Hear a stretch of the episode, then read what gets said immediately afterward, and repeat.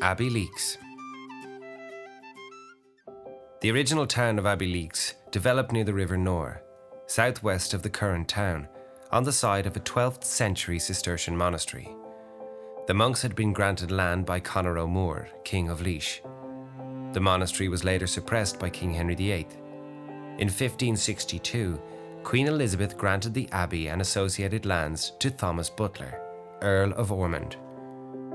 Over the next century, the village grew to contain 52 families. However, regular flooding from the River Nore made the town an unhealthy place to live.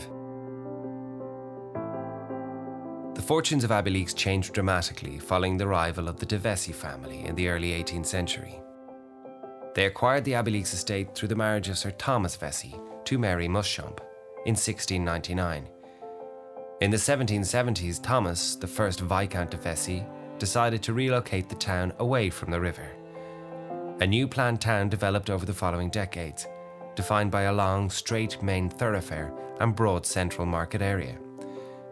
Abbeyleix prospered in its new location, and by 1837 had grown to 140 houses.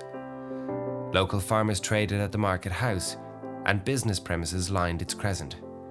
The main industries included flour mills, a brewery, and a factory that made high quality carpets used all over the world, including on the luxury liner Titanic.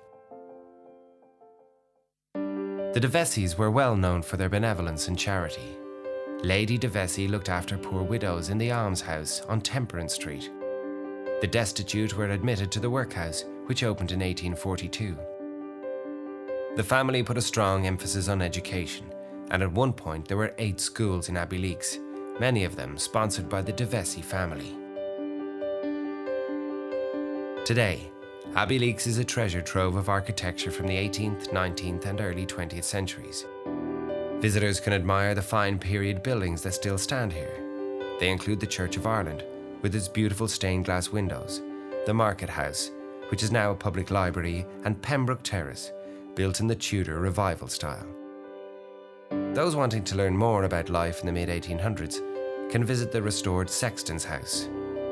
Other notable features are the Methodist Meeting House, the Catholic Church, and the numerous fountains. Abbeyleix Bog, south of the town, is managed by the local community, and its unique habitats can be explored on foot. For the full story of the town, please visit the Tourist Information Centre and Museum in Abbeyleix Heritage House in the Old North School. You can also download an audio guide to Abbeyleix from our website, abartaaudioguides.com. From Abbeyleix, take the R430 eastwards in the direction of Carlow.